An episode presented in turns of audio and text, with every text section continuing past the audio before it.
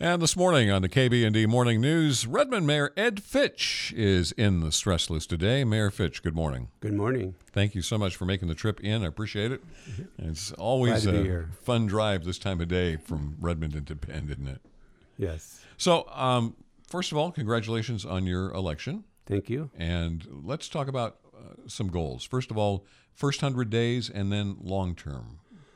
The most important part is changing the attitude of the council and how we approach any issue.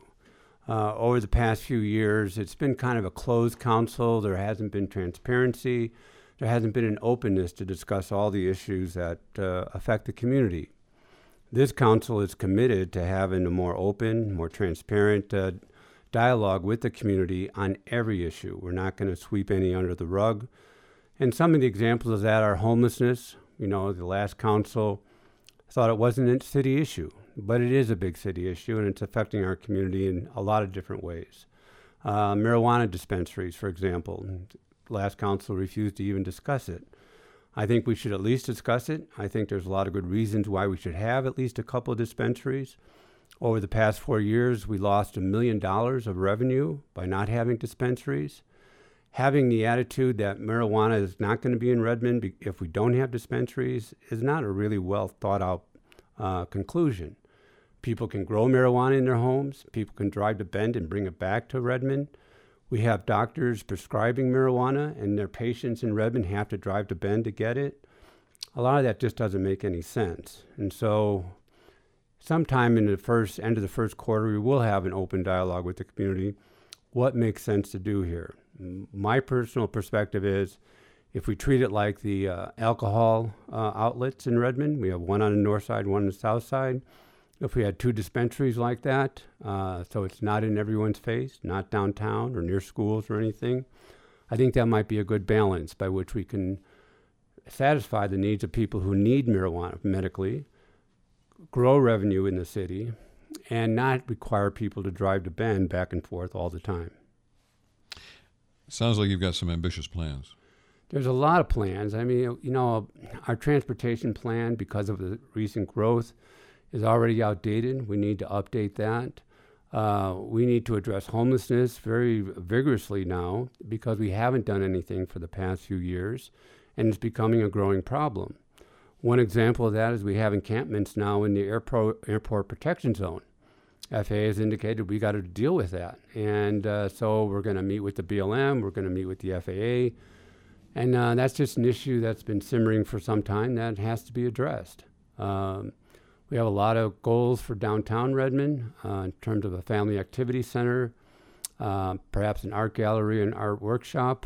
So there's a lot of things on the table that we're going to work aggressively to address and hopefully make the community a much better place. The city council, the face of it, has it changed much with this last election and the turnover? We have a fairly new council. There's no one on the council now that's been on there for more than 2 years. And so there is a bit of a learning curve, and but we have some really sharp people on the council. I think they're going to be on task very quickly. And I think they're all committed to that open dialogue with the community to find out from a common sense perspective what's going to work best for Redmond. What's your vision for the city of Redmond? I think we could transform the community to keep its values, but also to make it so much better. For example, we have a lot of areas in the older part of the community that don't have sidewalks, and you see older people and young children having to walk in, sometimes in the middle of the street because of parked cars.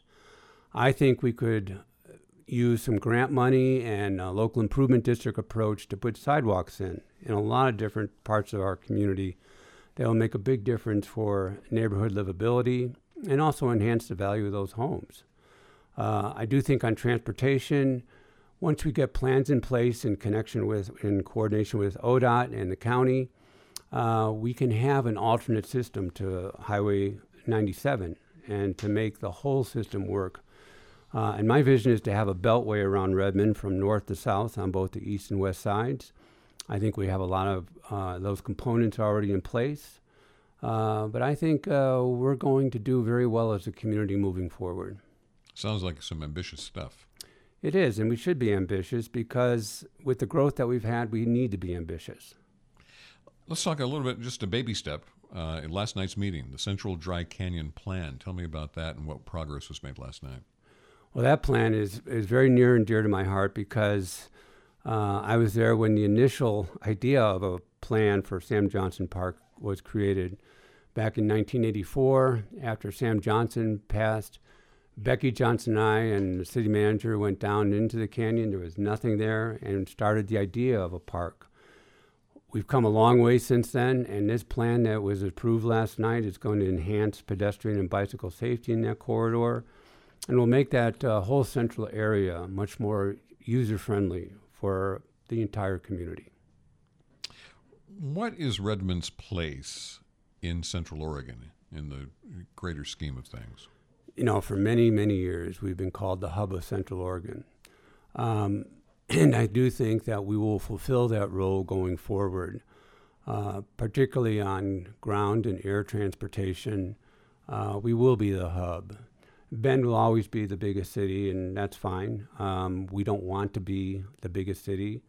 What we want to be is the city that works for families, the city that provides employment, and the city that can provide affordable housing. You know, all big challenges, but I think we can get there. Well, right now, some people would call Redmond a bedroom community. I'm sure you see it as more than that. Much more than that. And when you go down Highway 97 in the morning and the evening, I mean, there's a lot of traffic going both ways. And so there's people live in Bend that work in Redmond, and I think that'll even become more prevalent in the future. We have maybe the only site in the state for large lot industrial growth, just south of the fairgrounds and south of Juniper Golf Course. We already have interest for 200 acres of that, providing over 1,000 jobs. So we will be, I think, the economic center for at least manufacturing and for that traded sector employment in Central Oregon. And with the position between Redmond and all the four cities around it, I do think we'll be the hub for that kind of activity in the future. What do you want to let the citizens of Redmond know, those who voted for you and those who didn't?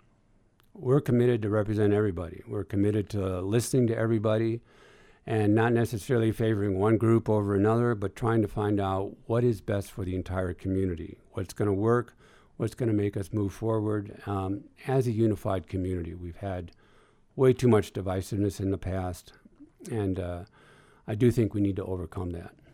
All right. Anything else you want to talk about today? We're looking forward to working with the community, and I appreciate the opportunity to talk with you today. Well, hopefully it's not going to be the last time. No, we'll be visiting from time to time. All right. That's Redmond City Mayor Ed Fitch this morning here on the KBND Morning News. Mayor Fitch, thank you so much. Thank you.